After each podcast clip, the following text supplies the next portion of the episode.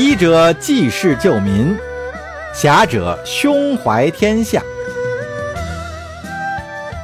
欢迎您收听多人有声剧《大宋医侠传》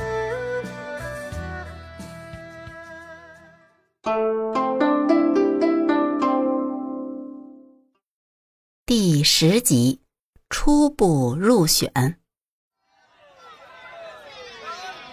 中午的时候，王媒婆来到王大祥的茶点铺，和王大祥使了个眼色，王大祥就指了一下坐在里边一桌的叶禅。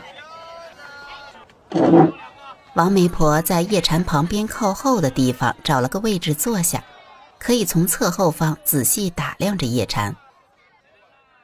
叶禅正吃着饭，忽然觉得有人好像在盯着自己，但凭感觉好像没有什么危险和恶意。所以他没有贸然转身查看，而是继续吃饭。吃完饭，他起身的时候看了一眼王媒婆，心想：这个人我不认识，为什么会暗中观察我呢？王媒婆见叶禅正看过来，忙扭头看向外面的街道。叶禅带着疑问从茶点铺回到他的诊所，由于中午没人来看病。就拿了一本古方医书看了起来。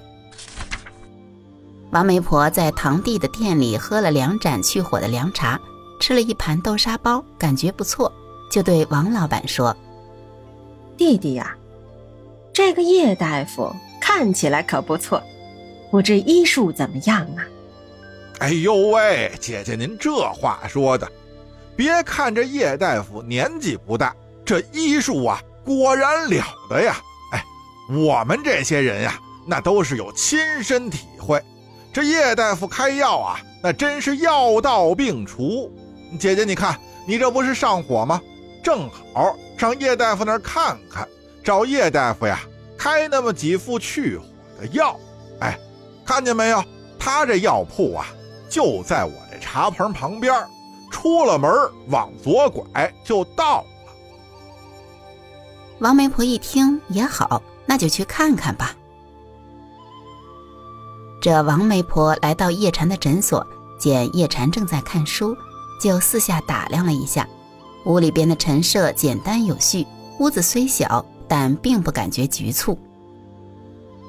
叶禅见有人进来，而且是暗中观察自己的人，就放下书，问道：“这位大姐可是来看病的？”“是呀。”久闻叶大夫妙手仁心，今天呐特意过来请叶大夫给我看看病。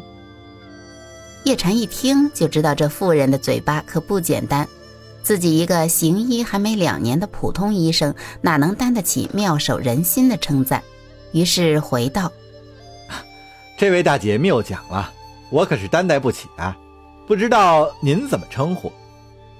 我姓王。”你就叫我王大姐就行了，啊，那就好，我就称呼您王大姐了。您哪儿感觉不舒服了？这几天呐，好像上火了，这嘴里呀、嗓子都难受。叶禅听后诊视了一番，把了脉，说：“看来王大姐最近有一些烦心的事儿，令您思虑焦急，引得心火上升。”导致体内阴阳失衡，津液损耗过多，所以感觉口干舌燥，嗓子疼。王媒婆听后点头道：“是呀，这牙也疼，稍硬的东西呀都不敢嚼。”王大姐，这是心病，心病还需心药医。您要想好得快呀，不光是要靠吃药，还得您自己调整心态。凡事呢，不要急于求成。所谓谋事在人，成事在天，只要自己尽了力就行，不要给自己那么大的压力。王媒婆听后点点头，说：“叶大夫啊，说的对，最近呢是有点压力过大了。”叶禅写了个方子递给王媒婆：“来，您照这个方子抓五副药，每天一副，五天之后应该能好。”平时啊，可以来旁边的茶馆喝喝去火的茶，但主要啊还是要调整好自己的心态，要放松心情。王媒婆接了方子，付了诊金，和堂弟王大祥打了招呼，就去抓药回家了。回到家后，王媒婆开始盘算起来。神府提出的这几个条件，这叶大夫看来都没问题，该怎么去说呢？还是先探探沈府的口风，如果沈府同意，就再去叶大夫家说和。估计呀，这沈府只要同意，这叶家肯定没问题。这么好的亲事，对叶家来说。真可以说是打着灯笼都难找喽！到时候这叶家怎么着也得给我一份大红包当谢礼呀！想到这里，王媒婆就觉得自己的气儿顺了好多，牙也不怎么疼了。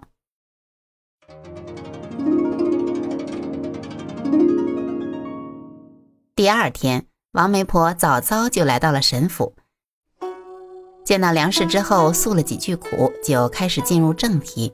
梁氏问道：“王妈妈，看来您这是又物色到合适的人选了。不过，如果是之前那样的货色，就先不要提了吧。”回沈夫人，这次我找的人呐，除了家世一般，其他方面呢，都能满足您以前提的几个要求。再说，您也说过不计较家世的，所以呀，我就斗胆来问一下您的意思。哦，那你先说来听听。这个人呢，姓叶，是个大夫，在百业街那边开了个诊所，我去看过，人品相貌啊都是上乘，医术高明，宅心仁厚，这街坊邻里呀。都说他好。姓叶的大夫，梁氏思索了一下，问：“哎，是不是叫叶禅啊？”“是是，夫人怎么知道的？难道夫人认识此人呢？”“啊，倒也说不上认识，只是他偶尔来府里给仆人们诊病的时候，我知道叫叶禅。”长什么样，我也未曾见到过。原来这沈府眼下是梁氏当家，府中收支的账目都是经梁氏过目认可。每月这诊病治病的开销账目，梁氏也是认真看过的。叶禅领取诊金时的签字画押，梁氏自然是认得的，所以他知道常来府里给仆人看病的大夫叫叶禅。王媒婆见叶禅和沈府还有这一层关系。就不再多言语了，小心地问：“那夫人，您看这事儿怎么办好？”梁氏想了一会儿，说：“知道了，待会儿我会找来沈管家问问，看看这个叶大夫怎么样。”其实梁氏心里想着：“如此说来，这个叶禅学的是医术，读的倒不是什么四书五经之类的圣贤书。”将来即便能得到沈家的提携，充其量也只是个官府小吏，入不了仕途。哪怕在沈家的帮助下入了太医署，他顶天也混不出个从七品。因为太医署里最高的品级就是从七品。大宋虽不抑制工商，但提倡儒学，那文人入仕自然是待遇高。其他的杂家进了官府，多为小吏，就是个跑腿办事儿的。即使是进入了官场，最多也只能混个部门分管的二把手。而自己未来的女婿已是七品了，照这样看，这叶禅一辈子也没有超出他未来女婿的可能了。从这方面看，倒是个不错的人选。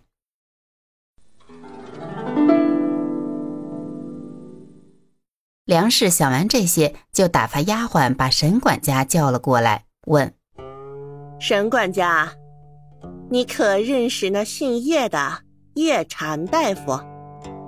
沈管家还不知道大夫人为什么叫自己，心里正纳闷呢。听大夫人这么一问，忙回道：“禀夫人，老奴认识这个叶禅，我是听别人的推荐，觉得不错，让他来府里给下人们看病的。”沈管家，那你说说这叶禅大夫为人如何？禀夫人，老奴觉得此人医术尚可，而且。诚实可靠，那你可了解他的家世啊？请他进府治病之前，已经打听清楚了。他家一共五口人，他是老大，身下有一弟一妹，他从医。他父亲和弟弟是木匠。梁氏听罢说：“嗯，知道了，沈管家。”你先去忙吧。沈管家自始至终也不知道这梁氏的葫芦里卖的什么药，只能一头雾水的回去了。梁氏心想：作为这墨渊夫婿的候选人，这叶檀还算是能说得过去，起码这墨渊提的几个要求，他都是能满足的。即使老太君到时候追问起来，训斥下来，也是有说辞的。想到这里，梁氏对王媒婆说：“王妈妈，有劳您了，您先回去，我还得回头问问三小姐的意思。等有了消息啊，我就告诉您。”于是王媒婆有些如释重负的告辞回家了。